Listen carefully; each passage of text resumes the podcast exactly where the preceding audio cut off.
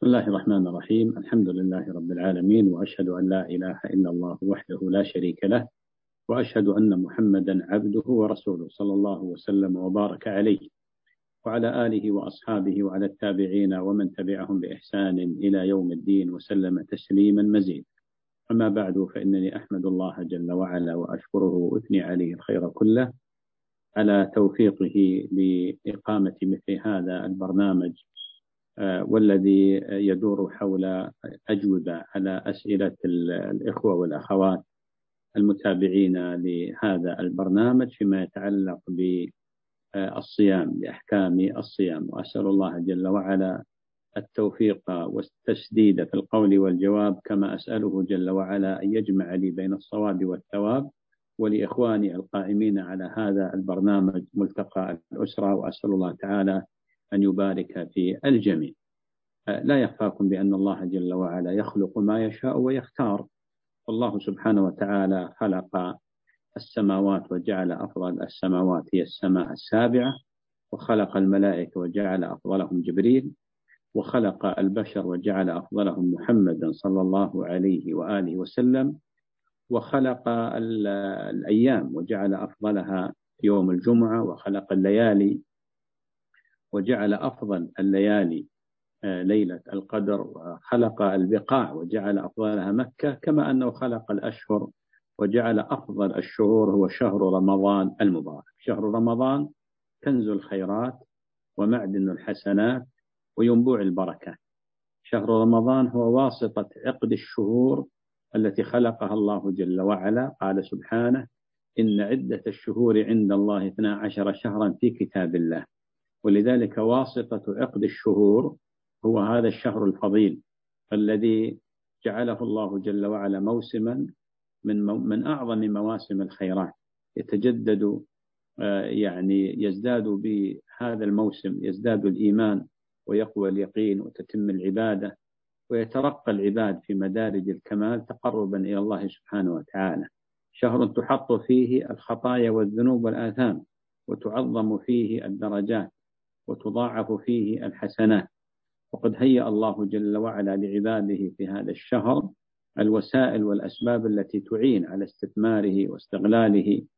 آه، من جملة ذلك أن الله تعالى يفتح أبواب الجنان فلا يغلق منها باب وتغلق أبواب النيران فلا يفتح منها باب وتصفد مردة الجن وتصفد الشياطين فلا يخلصون إلى ما كانوا يخلصون إليه في غير رمضان.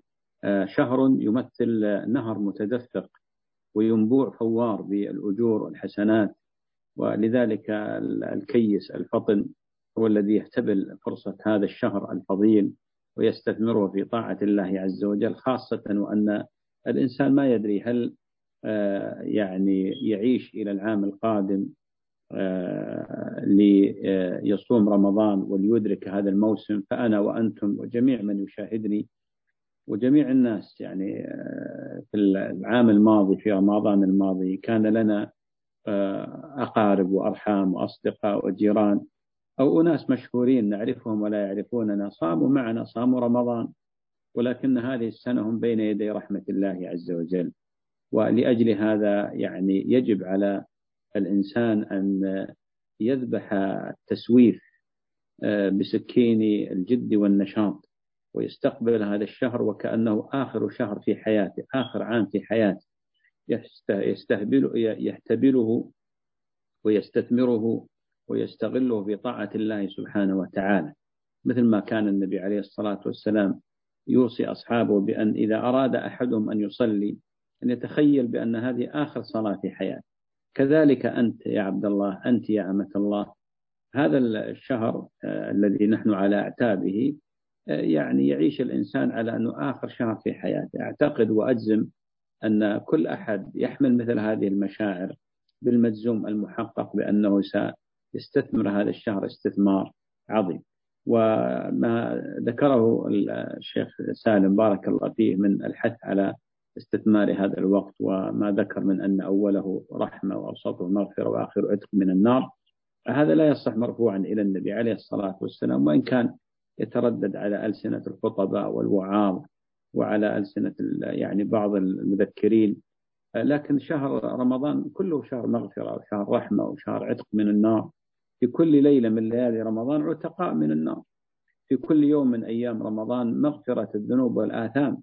في كل يوم من أيام رمضان رحمة من الله الرحيم الرحمن سبحانه وتعالى. وحتى لا أطيل أترك المجال للأسئلة التي لديكم وأسأل الله تعالى أن يسددني في القول وأن يبارك في هذا اللقاء وأن يجعله موفقا بحوله وقوته.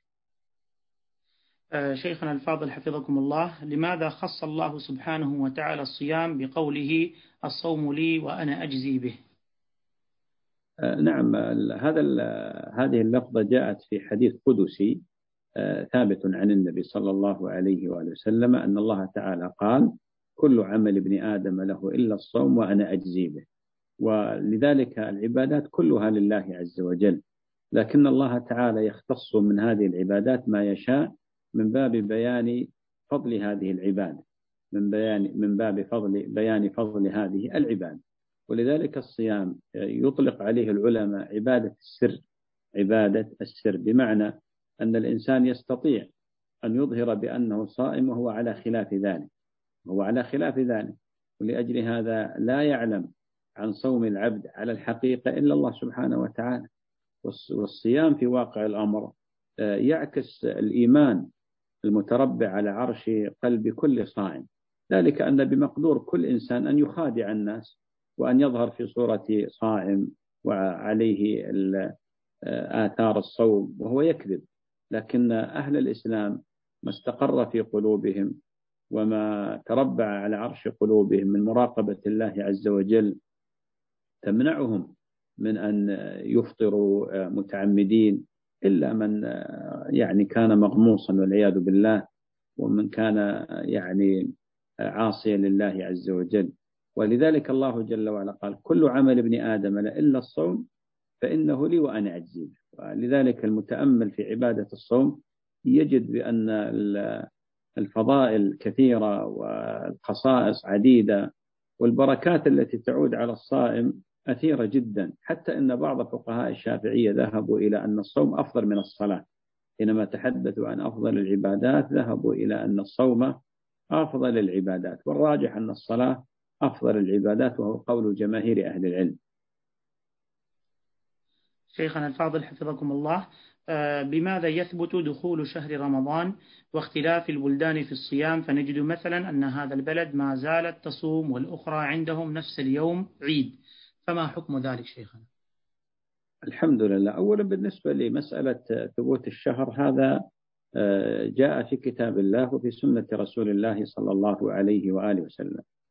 فدخول شهر رمضان يثبت بأحد أمرين. الأمر الأول رؤية الهلال. قال الله جل وعلا فمن شهد منكم الشهر فليصم. وقال النبي صلى الله عليه وآله وسلم صوموا لرؤيته وأفطروا لرؤيته. فكان الناس على عهد النبي صلى الله عليه وسلم يتراءون الهلال. كما قال عبد الله بن عمر وكان من ضمن من يتراءى الهلال ينظرون في الهلال لأن الله جل وعلا جعل الأحكام الشرعية مرتبطة بالهلال. قال الله جل وعلا يسألونك عن الأهلة قل هي مواقيت للناس والحج. ولذلك النبي عليه الصلاة والسلام آه، جعل دخول الشهر وخروج الشهر مرتبط برؤية الهلال. قال صوموا لرؤيتي وأفطروا لرؤيتي. فإذا رؤي الهلال إذا رؤي الهلال ليلة الثلاثين آه، من شهر شعبان فإن آه، رمضان سيكون اليوم الأول ويكون شهر شعبان ناقصا يعني تسعة, تسعة, تسعة وعشرين. لأن الشهور القمرية آه، بالإجماع هي إما أن تكون ثلاثين يوما أو تسعة وعشرين يوما. لا تنقص ولا تزيد. فالنبي عليه الصلاة والسلام قال آه، نحن أمة أمية آه، الشهر عندنا هكذا وهكذا ثم خنس بإبهام يعني تسعة وعشرين ثم قال وهكذا وهكذا وهكذا يعني ثلاثين. فإذا رؤي الهلال ليلة الثلاثين من شعبان فإنه يعلن دخول شهر رمضان المبارك. والحالة الثانية إذا لم يرى الهلال ليلة الثلاثين من شعبان فإنهم يكملون شعبان ثلاثين يوما. وذلك لما صح عن النبي صلى الله عليه وآله وسلم من أكثر من وجه أنه قال فإن غبي عليكم فأكملوا شعبان ثلاثين. وفي لفظ فإن غمي عليكم آه، فإن غم عليكم غمي عليكم غبي عليكم فأكملوا شعبان ثلاثين يوما. إذا يدور الأمر ما بين آه، ما بين رؤية الهلال فإن لم يرى الهلال أكملوا شعبان ثلاثين يوما. الجواب على الشق الثاني من السؤال فيما يتعلق بصيام بعض البلدان دون بعض المسألة سهلة ولله الحمد والمنة ولا ينبغي لصدورنا أن تضيق بذلك. صحيح نتمنى أن الجميع آه، يصوم آه، يعني أهل جميع الدول الإسلامية تصوم صوما واحدا وتفطر فطرا واحدا لكن هذا ليس بالإمكان. لا من الناحية الشرعية ولا من الناحية الواقعية. لا, لا من الناحية الشرعية ولا من الناحية الواقعية. أما من الناحية الشرعية النبي صلى الله عليه وسلم قال صومكم يوم تصومون وفطركم يوم تفطرون وأضحاكم يوم تضحون. هذا الحديث آه، استدل به العلماء على أن لكل إقليم ولكل آه، جهة آه، رؤيتها. وهذا من حيث الواقع. صحيح فالآن يعني يختلف الليل والنهار من بلد إلى بلد من بلد إلى بلد. نحن قبل قليل صلينا صلاة العشاء في أناس في بلدان أخرى ما غابت عليهم عنهم الشمس بعد إلى الآن. وفي أناس الآن أوشك الفجر يظهر عليهم يعني من جهة الشرق فاختلاف يعني هذه الأمور طبيعي جدا طبيعي جدا. ولذلك المسألة هذه خلافية ما يتعلق باختلاف المطالع. فجمهور الفقهاء يذهبون إلى أن من أن أن إذا رؤي الهلال في بلد صامت بقية البلدان. وقول آخر اختاره جمع من أهل العلم من أهل التحقيق وهو مذهب معروف من المذاهب الفقهية قالوا بأن بأنه إذا رؤي الهلال في بلد فيصوم من كان قريبا من هذا البلد يعني من ناحيته. أما البلد البعيد فلا يصومون إلا إذا رأوا الهلال. وهذا ما يسمى عند العلماء باختلاف المطالع اختلاف المطالع. وحديث كريب حينما أرسلته أم الفضل بنت الحارث إلى معاوية في حاجة وأدرك رمضان هناك فصام قال رأينا الهلال ليلة الجمعة. فصمنا صام معاوية وصام الناس. فلما رجع في آخر رمضان سأله ابن عباس متى صمتم؟ فقال كذا. فقال نحن ما رأيناه إلا ليلة السبت فصمنا. فقال يعني كيف معاوية قد صام؟ قال هذه هذا ما أمرنا به النبي عليه الصلاة والسلام. هذا فحوى كلام ابن عباس وهذا يدل على ماذا؟ على أن لكل يعني إقليم أو جهة أو بلد خاصة يعني الجهات المتقاربة رؤية. فأنا قصدي بأنه لا تضيق صدورنا. هذه من المسائل التي الخلاف فيها محمود وليس الخلاف فيها مذموم.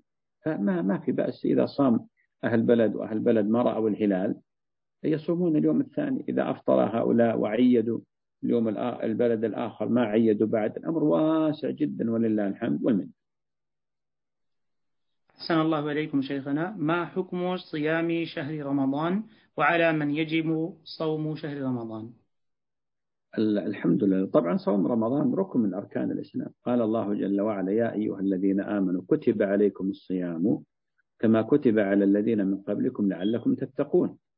وفي الصحيحين من حديث ابن عمر أن النبي صلى الله عليه وسلم قال بني الإسلام على خمس شهادة أن لا إله إلا الله وأن محمد رسول الله وإقام الصلاة وإيتاء الزكاة وصوم رمضان وحج البيت من استطاع إليه سبيلا وعند مسلم من حديث عمر بن الخطاب رضي الله عنه في حديث المسمى بحديث جبريل قال ما الإسلام؟ قال الإسلام أن تشهد أن لا إله إلا الله وأن محمد رسول الله وتقيم الصلاة وتؤتي الزكاة وتصوم رمضان وتحج البيت. والإجماع منعقد على أن الصوم على أن صوم شهر رمضان ركن من أركان الإسلام ويجب على كل مسلم آه، مكلف. مسلم مكلف يعني بالغ عاقل بالغ عاقل. وكذلك مقيم. مقيم آه، يعني غير مسافر لأن المسافر لا يجب عليه. إلا إذا صام فإنه يجزئه. وأيضا آه، قادر على الصيام. أما العاجز عن الصيام فينتقل إلى البدن. والشرط الآخر آه، عدم وجود المانع مثل الحيض والنفاس بالنسبة للمرأة. إذا شروط وجوب الصيام كالتالي الإسلام العقل البلوغ. طبعا لما نقول الإسلام والعقل والبلوغ هذا يشمل الذكر والأنثى. الإسلام العقل البلوغ وأيضا أن يكون مقيما مستطيعا وكذلك آه، عدم وجود آه، المانع. عدم وجود المانع من الصيام. نعم. أحسن الله إليكم شيخنا متى يبدأ وقت الإفطار؟ ومتى يمسك الصائم عن الأكل والشرب؟ طبعا بالنسبة للإفطار يبدأ بسقوط قرص الشمس. فإذا سقط قرص الشمس أفطر الصائم. وبالنسبة للإمساك يكون بطلوع الفجر الصادق الذي كان على عهد النبي عليه الصلاة والسلام يؤذن ابن أم مكتوم. والأدلة على ذلك من الكتاب والسنة والإجماع.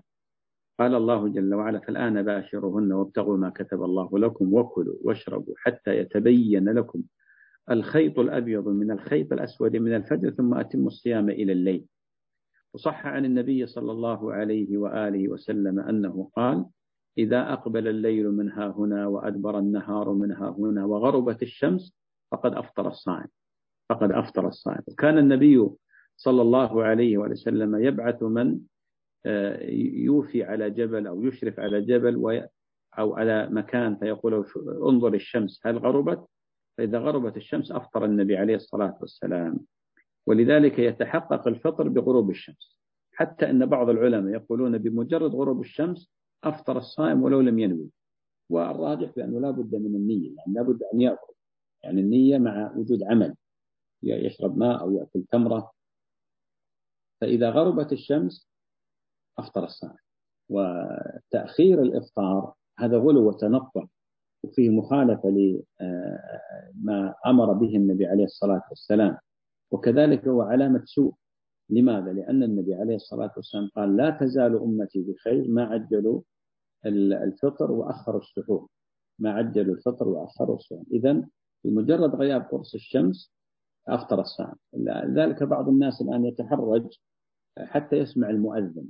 صحيح الأذان علامة على غروب الشمس. والآن نحن في المدن من الصعوبة بمكان أننا نرقب الشمس حال غروبه فنعتمد الأذان. لكن طيب المؤذن تأخر نام المؤذن انطفأ الكهرباء خلاص ننتظر المؤذن حتى يؤذن. لا ما دام تحقق الغروب خلاص. الآن ولله الحمد التقاويم هذه يسمونها الروزنامة التقويم التطبيقات الآن الموجودة الإلكترونية هذه كلها الحمد تخدم مسألة الفطر فما ينبغي للإنسان أن أن يعني يبالغ في قضية تأخير الفطر لأن هذا في مخالفة لهدي النبي عليه الصلاة والسلام. كذلك السحور الأفضل أن يؤخره الإنسان لأن النبي عليه الصلاة والسلام كان يؤخر السحور. وما سمي السحور؟ سحور إلا لأنه يؤكل في وقت السحر آخر الليل آخر الليل. والسحور فيه بركة وهو غداء المؤمن. لذلك النبي عليه الصلاة والسلام حتى عليه. نعم. أحسن الله إليكم شيخنا. ما حكم من يفطر في نهار رمضان متعمدا؟ طبعا بالنسبة لصوم رمضان فريضة على كل مسلم بالغ عاقل مكلف يعني. والفطر فيه آه، من كبائر الذنوب وعظائم الآثام. ولذلك من صنف في الكبائر هناك مصنفات في الكبائر. ذكروا من جملة الكبائر والخطايا العظيمة الفطر في نهار رمضان بغير عذر لغير عذر يعني يأكل أو يشرب متعمدا وهذا من كبائر الذنوب. ومن أهل العلم من ذهب إلى أن من أكل في نهار رمضان عامدا متعمدا كفر. وهذا القول في الواقع ضعيف وجماهير أهل العلم على أنه لا يكفر إلا إذا استحل ذلك مكذبا للقرآن مكذبا للنبي صلى الله عليه وسلم وهذا أعتقد بأنه لا يصدر من من مسلم. ولذلك هو من كبائر الذنوب. وجاء في جاء عند ابن أبي شيبة وغيره بإسناد صحيح من حديث من حديث ابن أبي أوفى أن النبي صلى الله عليه وآله وسلم قال بينما أو بين أنا نائم أتاني رجلان فأخذا بضبعي يعني حملاه من هنا من هنا أخذوه. فقال الحديث طويل. قال فرأيت أقواما معلقين تسيل أشداقهم دما. فقلت ما هؤلاء؟ قالوا قالوا هؤلاء الذين يفطرون قبل تحلة يفطرون يعني في الصيام قبل تحلة الإفطار قبل أن يعني يأتي وقت الإفطار أو كما قال عليه الصلاة والسلام. هؤلاء الذين يعني يصومون لكن يتعجلون الفطر قبل أن تغرب الشمس يعذبون بمثل هذه الطريقة بمثل هذه الطريقة وهذا يدل على أن الإفطار في نهار رمضان متعمدا. إذا أفطر الشخص متعمدا في نهار رمضان فإنه والعياذ بالله يعاقب بمثل هذه العقوبة الشنيعة. وأيضا جاء في حديث أن النبي صلى الله عليه وسلم قال من أفطر في رمضان عامدا لم يقضه صيام الدهر كله وإن صام هذا الحديث من جهة الرفع ضعيف لا يصح من جهة الرفع لكن يصح موقوفا على عبد الله بن مسعود. يصح موقوفا على عبد الله بن مسعود. وهذا من أحاديث الوعيد.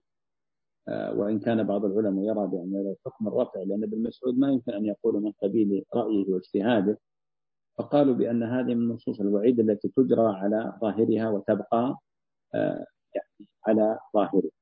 ولذلك الفطر في نهار رمضان كبيرة من كبائر الذنوب عظيمة من عظائم الآثام وعلى الإنسان التوبة إلى الله عز وجل والإنابة إليه الندم من الوقوع في مثل هذا العمل. وبعض العلماء يذهب إلى أنه يصوم شهرين متتابعين عن كل يوم أفطره. بعض العلماء قالوا لا يقضي هذا اليوم ولو قضى الدهر كله ما أجزأه والراجح من أقوال أهل العلم أنه يتوب إلى الله عز وجل ويقضي هذا اليوم لأن ذمته مشغولة بيوم من أيام رمضان أو بأيام بالأيام التي أفطرها والله أعلم. أحسن الله إليكم شيخنا. ما حكم صوم الصغير؟ وهل وهل يجبر على ذلك؟ ومتى يجب أن يؤمر بالصلاة والصيام؟ آه، بالنسبة للصبي طبعا إذا كان الصبي صغيرا جدا يعني صغيرا بحيث لا يتحمل الصيام هذا لا يجوز أن يؤمر بالصيام كابن أربع أو ابن خمس مثلا وهو لا يقوى على الصيام. آه، أو مثلا هذا الصوم يسبب له متاعب صحية هذا لا يؤمر بالصيام. آه، وأما إذا كان ممن يطيق الصيام كابن سبع أو ابن ستة أو ابن سبع أو ثمان فهذا هذا يؤمر بالصيام. يؤمر بالصيام ما دام أنه يطيق. وذلك لما صح عن النبي صلى الله عليه وسلم أنه قال مروا أولادكم بالصلاة هم أبناء سبع سنين واضربوهم عليها وأبناء عشر سنين وفرقوا بينهم في المضاجع. ولذلك الصوم مثل الصلاة من حيث الأمر به. قد كان الصحابة يصومون صبيانهم فإذا بكوا يريدون الطعام أتى لهم بالعهن اللي هو الصوف الملون فيلهونهم حتى تغرب الشمس. حتى يستمروا ويتعودوا على الصيام. صحيح بأن القلم لا يجري إلا بعد البلوغ إلا بعد البلوغ لأنه علامة التكليف لكن هذا يدرب على الصيام يدرب على الصيام ولا يهمل. يعني كثير من الشباب الآن ما يصوم. لماذا؟ لأن أهله أهملوه. نسأل الله العافية والسلام. وما أمره بالصيام. وبعض الأولاد الآن كبر والصوم عليه شاق. لماذا؟ لأنه ما تعود الصيام. فلذلك إذا كان الصبي يطيق أو يطيق الصيام يؤمر به وينهى عن الفطر ويدرب على الصيام ويؤمر بالصلاة وهو ابن سبع سنين يضرب عليها وابن عشر سنين ضربا غير مبرح لا يبضع لحما ولا يكسر عظما ولا يشق جلدا ولا يحدث كدمة للتربية فقط.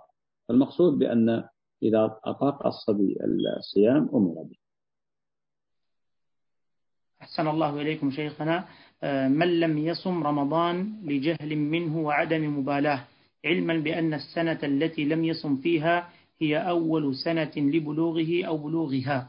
أفيدونا في ذلك. جزاكم الله خيرا. طبعا صوم رمضان من الأمور المعلومة من دين الإسلام بالضرورة لأن الناس منذ قديم الزمان إذا جاء شهر رمضان آه، قبل أن يدخل الشهر يتهيئون له مثل ما نحن الآن. نتهيأ لشهر رمضان. الناس قديما حتى في عادات وفي أمور آه، فشهر رمضان معروف لدى الجميع.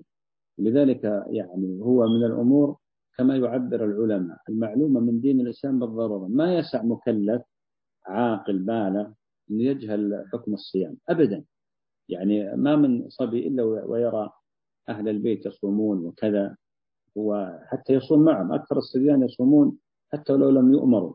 والمقصود بأن من زعم الجهل فزعمه أو يعني طلب العذر غير في مثل هذا الأمر غير مقبول لأن هذا مسائل ما يمكن جهله. يمكن قضية الجهل في بداية الصوم قد يحصل. يعني بعض الأولاد خاصة جنس الإناث يصير عندهم نوع من الارتباك وكذا قد يكون. لكن عموما آه، من من لم يصم في بداية البلوغ عليه التوبة والاستغفار وأن يتعلم الأحكام الشرعية وأن يبادر إلى قضاء هذا الشهر الذي آه، لم يصمه أو بعض الأيام التي لم يصمها في بداية بلوغه ويكثر من التوبة والاستغفار وذكر الله العمل الصالح بر والديه يصل رحمه. هذه هذه أعمال كلها بإذن الله تعين على على تكفير الذنب والخطيئة. شيخنا الفاضل ما حكم صوم المسلمين في بلاد الغرب الذي يطول عندهم النهار إلى 19 ساعة مثلا؟ وكيف يكون الصوم في البلد التي يكون فيه الليل ستة أشهر والنهار ستة أشهر؟ طبعا هذه من الأسئلة التي تتكرر سنويا والجواب عليه من شقين. عندنا بلاد يتمايز فيها الليل من النهار. وعندنا بلاد لا يتمايز فيها الليل من النهار مثل بعض الدول الإسكندنافية. أما التي لا يتمايز فيها الليل من النهار مثل ما ذكرت في السؤال بارك الله فيك يعني بعضها آه، يعني ستة أشهر ليل وستة أشهر نهار وكذا هؤلاء ينظرون أقرب بلد إليهم ويقدرون يعني الوقت الذي يصومون فيه. فينظرون أقرب بلد إليهم يتمايز فيه الليل والنهار ويعتبرون اليوم بمثل هذا البلد. يعني أفترض مثلا بلد ستة أشهر نهار ليل وستة أشهر نهار. آه، دخل رمضان في ستة الأشهر الليل أو دخل في ستة أشهر اللي هي نهار. آه، كيف يحسبون اليوم؟ يحسبون بأقرب بلد. أقرب بلد إليهم النهار 14 ساعة 16 آه، ساعة مثلا. يحسبون بمثل هذه الطريقة يبقى عندنا البلاد التي يتمايز فيها الليل من النهار. ما معنى يتمايز؟ يعني تطلع الشمس وتغرب. تطلع الشمس وتغرب. يتمايز فيها الليل من النهار. هؤلاء يجب عليهم أن يصوموا يجب عليهم أن يصوموا آه النهار آه منذ طلوع الفجر الصادق إلى غروب الشمس. طال النهار أم قصر؟ طال النهار أم قصر؟ الآن السؤال يقول 19 ساعة.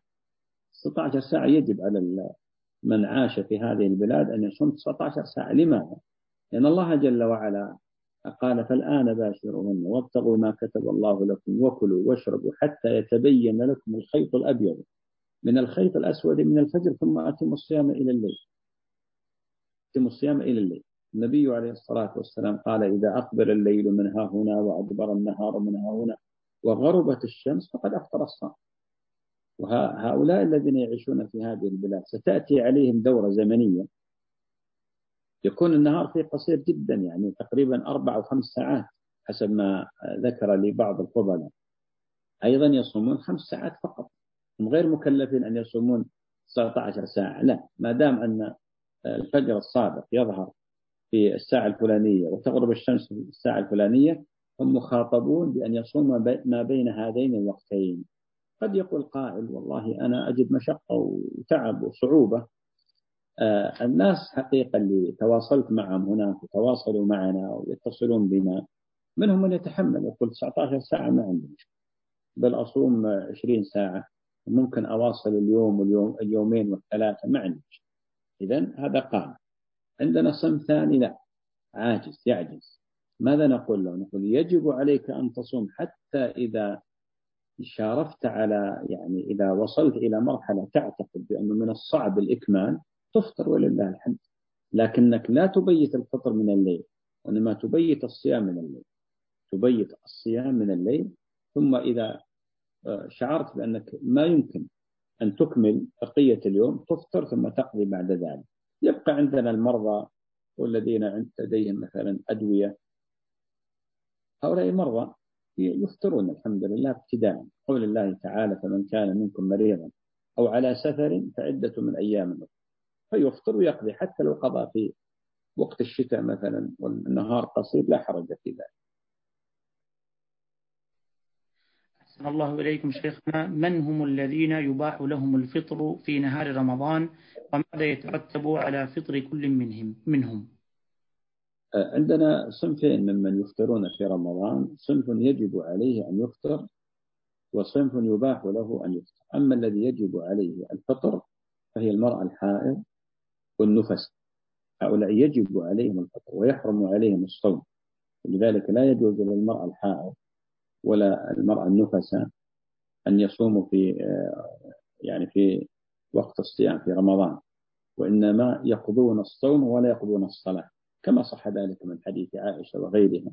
النبي عليه الصلاة والسلام كان يأمر المرأة الحائض بقضاء الصوم ولا يأمرها بقضاء الصلاة ولذلك الصلاة تسقط عن المرأة الحائض. أما الصوم فلا يسقط عنه لكن يحرم عليها الصوم في رمضان وتقضي بعد رمضان. كذلك المرأة النفساء. أيضا عندنا جنس يجب عليه أن يفطر وهو الشخص الذي آه، الشخص المريض الذي لو صام يموت. أو أو مثلا يشارف على الهلاك مثل بعض المرضى عافى الله الجميع. هناك أطباء ينصحونهم بعدم الصوم. لوجود إشكالات صحية عندهم أمراض آه، عضوية أمراض صح... عندهم أمور صحية يحتاج فيها إلى شرب السوائل يحتاج فيها إلى تناول الأدوية. فهذا إذا أفطر آه، يقع في يموت مثلا أو يتلف أو يتسبب بمضاعفات مثلا آه، تجعله يشارف على الهلاك هذا يجب عليه. لماذا؟ لأن الشريعة لا تأمر بما فيه ضرر. قال الله جل وعلا آه، ولا تقتلوا أنفسكم إن الله كان بكم رحيم قال جل وعلا ولا تلقوا بأيديكم إلى التهلكة قاعدة الشريعة التي لا تنخرم أن المشقة تجلب التيسير ولذلك الله عز وجل قال وعلى الذين يطيقونه. فدية طعام مسكين. هذا في الشيخ الكبير والشيخ الكبيرة الهرم والهرمة العاجزين. من به مرض عضال هؤلاء يجب عليهم الفطر وينتقلون إلى البدن. والشخص المريض مرض طارئ وإذا صام هلك لا يفطر ثم يقضي يفطر وجوبا. هكذا قال العلماء. أما ما, ما من يباح لهم فالمريض المريض مرض عادي. هذا ربنا جل وعلا قال فمن كان منكم مريضا والمرض أنواع.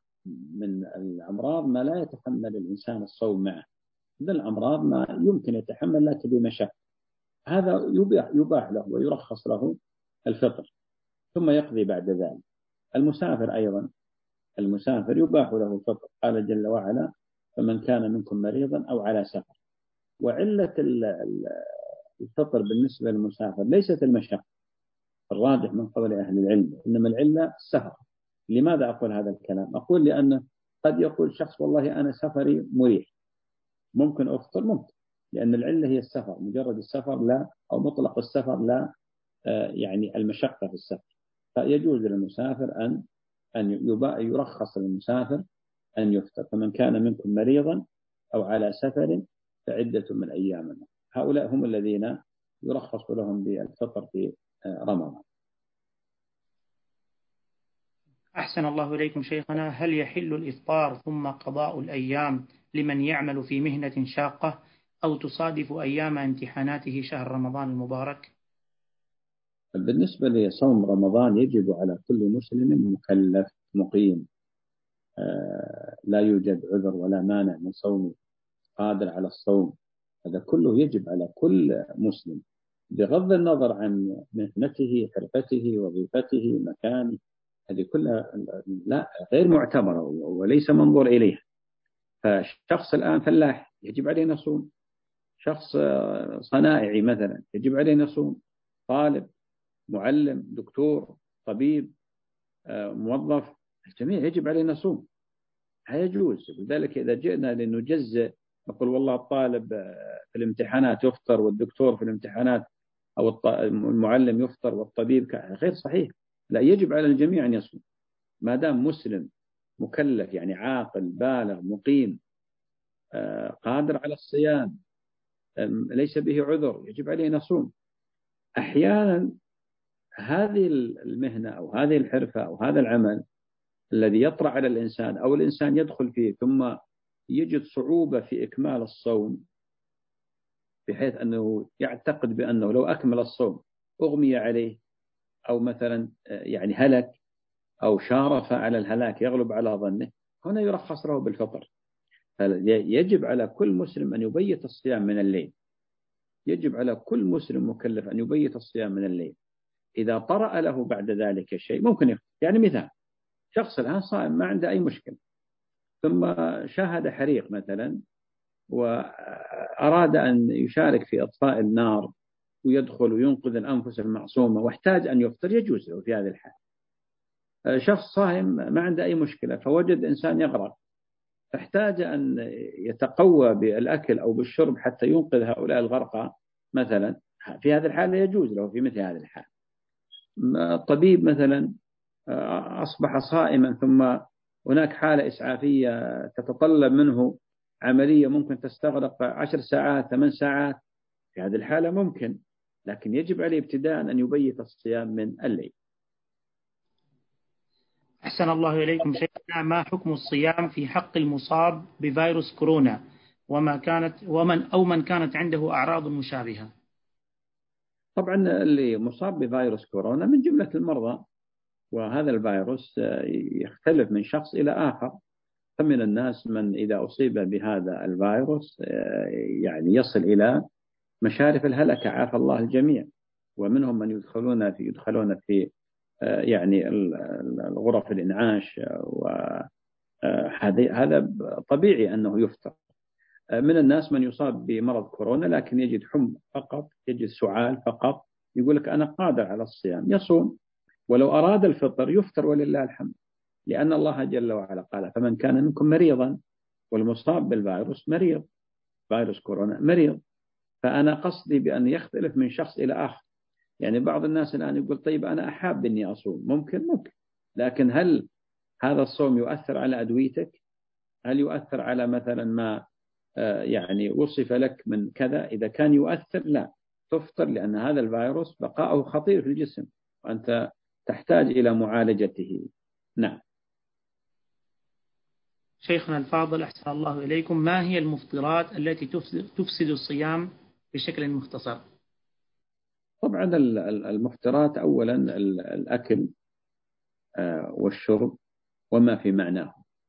الأكل والشرب وما في معناه. ما معنى وما في معناهما يعني هناك أشياء قد يتعاطاها الإنسان هي في معنى الأكل أو الشرب. مثل الشخص يأخذ الجلوكوز هذا اللي يوضع في آه، الوريد. مثلا هذا هذا في معنى الأكل والشرب. إذا الأكل والشرب هذا من مفسدات الصوم كذلك الجماع في نهار رمضان من مفسدات الصوم. الاستمناء كذلك من مفسدات الصوم. القيء عمدا إذا تقيأ الصائم عمدا فإنه أيضا يفطر. والحجامة في آه، قول وهو أحد المفردات في المذاهب الفقهية في بعض المذاهب الفقهية والدليل عليه يعني أفطر الحاجم والمحجوم ويقاس على الحجامة التبرع بالدم في نهار رمضان التبرع بالدم في نهار آه، رمضان. آه، شيخنا الفاضل حفظكم الله كيف ننوي الصيام؟ وهل للنية وقت محدد في الصيام؟ وهل تكون النية خاصة لكل ليلة من ليالي رمضان أم تكفي من أول الشهر؟ طبعا النية شرط من شروط صحة الصيام من شروط صحة الصيام النية والنية محلها القلب والتلفظ بها بدعة والنية هي العزم على آه، فعل الشيء والذي سيكون. آه، والنية بالنسبة للصوم الواجب تكون من الليل آه، لما صح عن النبي صلى الله عليه وسلم أنه قال من لم يبيت الصيام قبل الفجر فلا صيام له. وبالنسبة لصوم رمضان جمهور العلماء يذهبون إلى أنه لكل ليلة من ليالي رمضان نية مستقلة خاصة بها. لأن النبي عليه الصلاة والسلام قال إنما الأعمال بالنيات وإنما لكل امرئ ما نوى وأن أيام رمضان الصيام الصائم لما يأتي وقت الغروب يفطر فيأكل ويشرب ويعني يتناول ويتعاطى المباحات التي منع عنها في نهار رمضان. إذن يحتاج قالوا إلى تجديد نية ولذلك يذهب جماهير أهل العلم إلى أنه لكل ليلة من ليالي رمضان نية خاصة. نية خاصة. والقول الثاني قالوا بأن رمضان تكفيه النية العامة وهي من أول الشهر. قالوا لأنه عبادة آه، أيامها متوالية لا يجوز للإنسان أن يفطر آه، في يوم من أيام رمضان بغير عذر. فإذا أفطر لعذر كسفر أو مرض قال يجدد النية. طبعا الاحتياط القول الأول والاحتياط القول الأول وهو أن لكل ليلة من ليالي رمضان نية. طيب كيف ينوي الإنسان؟ يقوم إلى السحور هذه النية. يستحضر ويتذكر بأنه يعيش الآن في رمضان وغدا سيصوم هذه النية. النية سهلها الله. ولذلك يقول بعض العلماء لو أمرنا الله جل وعلا آه، آه، لو أمرنا الله جل وعلا بأعمال من دون نية لكلفنا, لكلفنا ما لا نطيق. لأن لكل عمل نية لكل عمل نية. عموما القول الأول أحوط لكن القول الثاني قد يحتاج إليه الفقيه حينما تقع مسألة مثلا. يعني كيف؟ شخص رجع من الدوام العصر ونام. نام. قبل صلاة المغرب وما استيقظ إلا بعد صلاة الفجر. وما استيقظ إلا بعد صلاة الفجر. فما حكم صومه؟ على مذهب الجمهور لا يصح. لماذا؟ لأنه ما بيت النية من الليل قبل الفجر. وعلى قول المالكية ورواية عن الإمام أحمد واختارها جمع من العلماء الذين يذهبون إلى أن آه، نية رمضان تكفي من أوله أن يصوم الشهر كامل قالوا بأن بأن صومه صحيح. عموما يعني الاحتياط أن تكون لكل ليلة من ليالي رمضان نية خاصة به أحسن الله إليكم شيخنا. هل يجوز التبرع بالدم في نهار رمضان؟ وما حكم من استدعى حالته المرضية بإعطائه دما؟ طبعا بالنسبة للتبرع بالدم في قول جماهير أهل العلم آه، جائز وأنه لا يفطر الصائم. هكذا ذهب جماهير أهل العلم. ولذلك جمهور العلماء يذهبون إلى أن الحجامة لا تفطر الصائم آه، وأما الحديث الوارد في هذا الباب فلهم أجوبة كثيرة عنه من حيث يعني تضعيف الحديث ومن حيث كونه منسوخ مثلا. وأيضا ذكروا أجوبة كثيرة. القول الثاني وهو الذي يظهر والله تعالى أعلم أنه الراجح أن الحجامة مفطرة. الحجامة مفطرة. عليه لا يتبرع الصائم في نهار رمضان بالدم. وإذا تبرع وقضى إذا تبرع يقضي هذا اليوم. وجود حالة إسعافية تقتضي ذلك هذه مسألة داخلة تحت قاعدة الضرورات تبيح المحظورات. حتى على قول من يذهب إلى أن التبرع بالدم مفطر للصائم آه، يرى جواز ذلك إذا مثلا حالة مرضية واحتاجوا دم وما وجدوا. يعني فصيلة صالحة إلا لهذا الصائم فطلب منه أن يتبرع. يتبرع ويقضي احتياطا وإن كان جمهور الفقهاء يقولون بأنه لا يفطر آه، شيخنا الفاضل حفظكم الله. ما حكم أخذ أو استعمال الأمور الطبية الآتية؟ إبرة الإنسولين لمرضى السكري القطرة بخاخ الربو الحقن المغذية حبة تحت اللسان لمرضى القلب. بالنسبة لما آه، ذكر من يعني هذه الأشياء يختلف فمنها ما يفطر ومنها ما لا يفطر. بالنسبة لإبرة الأنسولين وأيضا الإبر هي من جنس المضادات الحيوية وقطرة العين وبخاخ الربو وقطرة الأذن آه، وأيضا المراهم هذه كلها لا تفطر. حتى لو وجد الصائم طعم المراهم في لسانه مثلا هذه كلها لا تفطر فالصائم يأخذ إبرة الأنسولين آه، أيضا القطرة في العين القطرة في الأذن استعمال المراهم أيضا آه، بخاخ الربو آه، هذا كله مما لا يفطر أما الإبر المغذية هذه في معنى الأكل والشرب. فإذا احتاج إليها المريض أخذها وقضى. أما إذا لم يحتج إليها فلا يأخذها. يبقى قضية الحبة هذه حبة التي توضع تحت اللسان. فإن كانت هذه الحبة يعني يزدردها الإنسان ويبلعها مثلا أفطر لأن دخلت مع منفذ إلى الجوف وهو الفم وهو أقوى منفذ إلى الجوف وهو الفم.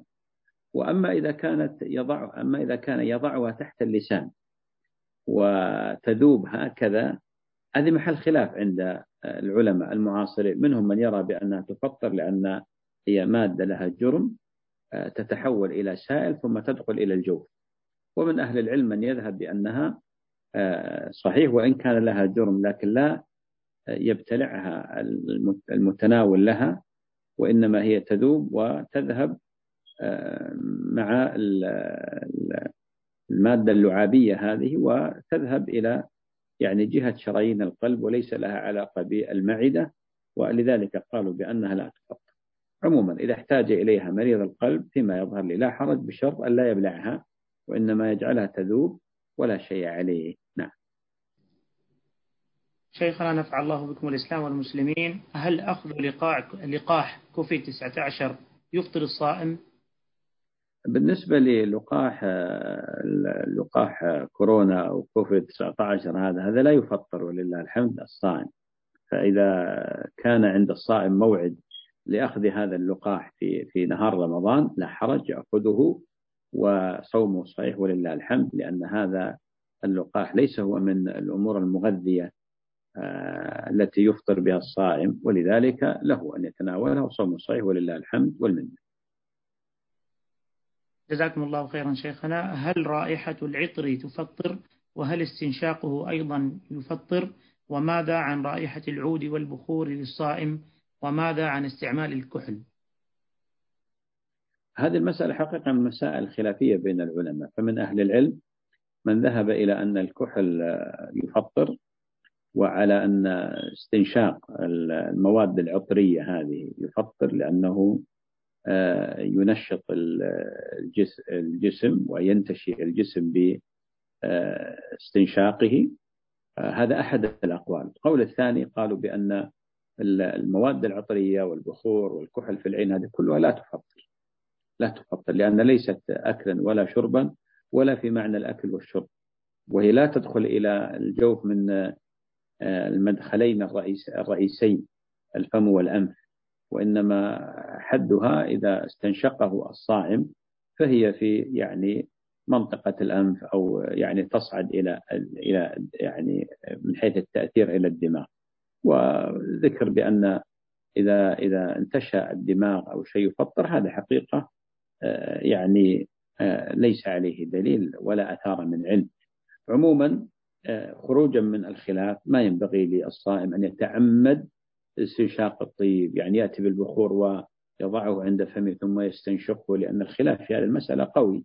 بالنسبة للكحل في العين لا حرج حتى لو وجد أثره في في الفم.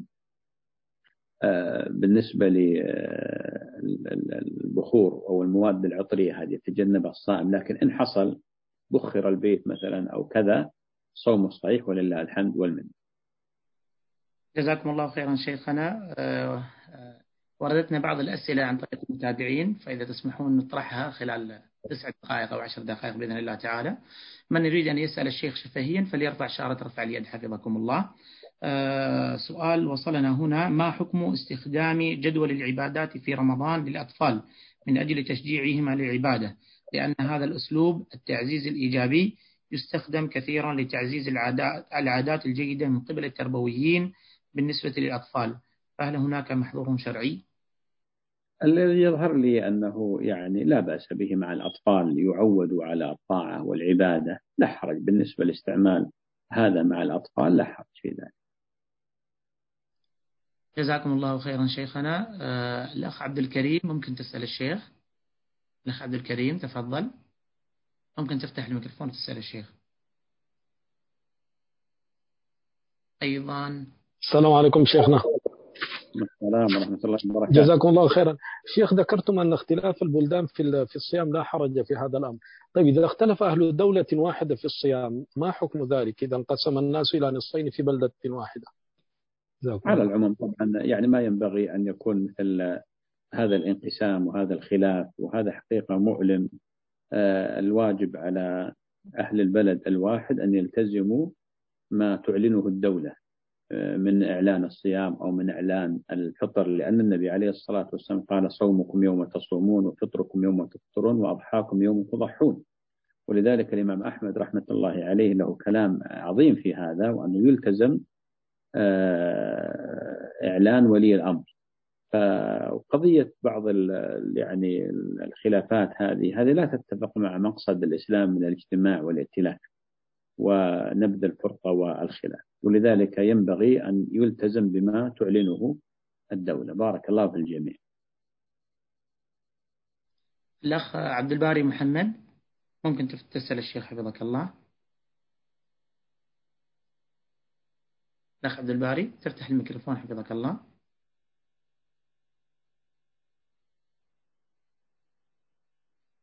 طيب نأخذ الأخ محمد صالح. الأخ محمد صالح. شيخنا آه، نطرح سؤال. السلام عليكم ورحمة الله وبركاته شيخ. معك عبد الباري الله يحفظك. حياك الله عبد الباري. بارك الله فيك. يا شيخنا بارك الله فيك. آه وردني كلام أن حديث اوله رحمة واوسطه مغفرة اخره عتق من النار أن بعضهم يقول هذا حديث منكر يا شيخ وبعضهم قال هذا حديث ضعيف. فما أدري يعني وجهة نظرك. الله يحفظك. هو هو الخلاف فيه قوي. الذي يظهر بأنه منكر الحديث. هذا الذي يظهر بأنه منكر. لكن عموما لما يعبر بعض العلماء بقول ضعيف التعبير العام يقصدون إنه غير مقبول. قد يكون حتى أحيانا يعبرون عن الذي لا أصل له يقولون ضعيف. هذا من حيث التعبير العام. لكن من حيث التفصيل لما يأتي فقهاء الحديث لا يفصلون. يقول هذا منكر هذا ضعيف. لأن الضعيف أحيانا يعني قابل للتحسين قابل للاحتجاج بالشواهد والمتابعات. لكن عموما هذا الحديث فيما يظهر بأنه منكر. بارك الله فيك. شكرا لك. جزاك الله خير يا شيخ. شكرا لكم آه شيخنا الفاضل حفظكم الله. آه هنا سؤال. ما حكم من فاته رمضان حتى دخل رمضان آخر ولم يصم بسبب المرض؟ بالنسبة لمن آه، أفطر في رمضان ثم دخل عليه رمضان الآخر ولم يقضي لا حرج عليه. يبقى القضاء يعني مطالبا به وذمته مشغولة بهذا القضاء وليس عليه إلا القضاء. أما من تساهل وقد آه، يعني شافاه الله وعافاه ثم وجد فرصة للصيام وترك حتى دخل عليه عليه رمضان الآخر فإنه يقضي ويطعم عن كل يوم مسكينا. وهذا هي فتوى أصحاب النبي عليه الصلاة والسلام أنهم كانوا يأمرون من تساهل بالقضاء حتى دخل عليه رمضان الآخر قالوا بأنه مع القضاء يطعم عن كل يوم مسكين. الأخ محمد السباعي. الأخ محمد. انتظر عليهم قليلا أبو صالح لأن الظاهر الصوت يصير بعيد شوي. السلام عليكم شيخنا عليكم السلام ورحمة الله وبركاته. أحسن الله عليكم شيخنا إذا أذن المؤذن بالخطأ وتبين أن الوقت لم يدخل بعد وأفطر الصائمون فماذا عليهم؟ أحسن بالنسبة للمؤذن إذا أخطأ في الأذان ثم أفطر الصائمون فإن صومهم صحيح بشرط إذا علموا أنه أذن قبل الوقت يمسكون بعد ذلك. فمن علم ثم أكل بعد ذلك قضى. أما من علم آه، ثم أمسك بعدما أكل فإنه لا يقضي ولله الحمد وذلك لقول الله عز وجل ربنا لا تؤاخذنا إن نسينا أو أخطأنا. جاء في مسلم قال الله تعالى قد فعلت لقول النبي صلى الله عليه وآله وسلم إن الله وضع أمتي الخطأ والنسيان وما استكرهوا عليه. وقد حصل في عهد النبي صلى الله عليه وآله وسلم أنهم أفطروا ظنوا غروب الشمس وقد أخطأوا. أخطأوا ظنوا بأن الشمس قد غربت فأفطروا ثم ظهرت الشمس من وراء السحاب ولم يأمرهم النبي عليه الصلاة والسلام بالقضاء. لم يأمرهم بالقضاء. وأما بالنسبة للمؤذن فنعم قد يحصل خطأ. لكن على المؤذن أن يعلم بأنه أمين. ولذلك واجب عليه أن ينتبه إلى مثل هذا خاصة وأن أذانه س آه، يعني يتعلق به الناس. آه، فإذا تساهل في قضية الأذان أو ما يعني انتبه للوقت فإنه يكون يعني قد تحمل وزرا عظيما. النبي عليه الصلاة والسلام قال الإمام ضامن والمؤذن مؤتمن. اللهم اغفر للأئمة اللهم أرشد الأئمة واغفر للمؤذنين. لكن إن أخطأ مثلا يعني كما يحصل لا يعني خطأ. آه، مثلا مرة في حياته أو مرة في شهر من أشهر رمضان مثلا هذا إن شاء الله يكون مغفور له لأنه خطأ. فينتبه المؤذن لهذا. شيخنا هنا سؤال. هل هل يفطر من من هو في طابق مرتفع في البنايات الشاهقة مع من هو في الطابق الأرضي أو السفلي؟ أم يختلف التوقيت؟ آه، بالنسبة لمن تتفاوت يعني شققهم ومكان سكناهم فإن العبرة بغروب الشمس العبرة بغروب الشمس. ولذلك النبي عليه الصلاة والسلام قال إذا أقبل الليل من ها هنا وأدبر النهار من ها هنا وغربت الشمس فقد أفطر الصائم. الآن توجد بعض الأبراج المرتفعة مثلا شخص في الطابق الخمسين أو مثلا أعلى من ذلك. إذا أفطر الذي في الطابق الأول فإنه لا يحق له أن يفطر هو. وفي مناطق جبلية الآن مناطق ساحلية في كثير من بلدان آه، العالم ودولنا هذه فيها كذلك الذي في في قمة الجبل ما دام أنه يرى قرص الشمس لا يحل له أن يفطر إذا سمع أن في الساحل أو في المنطقة التي في أسفل الجبل قد أفطر لأنه ليس له ارتباط بهم ارتباط متعلق برؤية الشمس. فإذا غربت الشمس أفطر آه، شيخنا هنا سؤال آه، هل بخاخ الأنف يفطر مع مع العلم أنني أعاني من حساسية مزمنة؟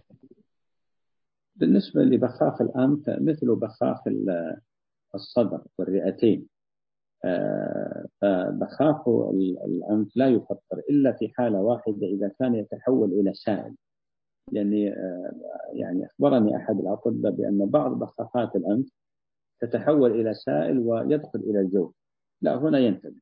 أما إذا كان البخاخ في حدود منطقة الجوب الأنفية مثل بخاخ الصدر مثلا هذا لا يفطر ولله. آه، شيخنا سؤال أخير إذا تسمح حفظكم الله. هل يجوز على الأم أن تتذوق الطعام آه، القليل من الطعام ثم تغسل فمها؟ يجوز للأم والأب والأخت الأخ والأخت والبنت والبنت عموما ليست الأم لكن الأم في الغالب تكون في المطبخ. عموما يجوز تذوق الطعام بالنسبة للصائم بشرط أن يلفظ ما تذوقه خارج فمه إذا انتهى من فحص الطعام. يجوز ولله الحمد والمنة. جزاكم الله خيرا شيخنا الفاضل وأسأل الله أن يبارك فيكم وينفع بكم الإسلام والمسلمين.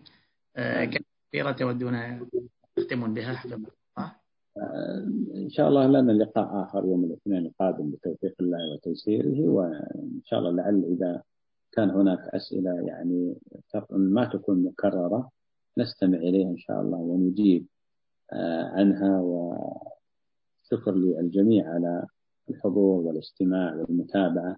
شكر أيضا لدائرة دائرة الثقافة في جمعية دار البر على هذه الجهود المشكورة والمذكورة. وأسأل الله تعالى أن يبارك في الجميع. سبحانك اللهم وبحمدك. أشهد أن لا إله إلا أنت. أستغفرك وأتوب إليك. السلام عليكم ورحمة الله وبركاته.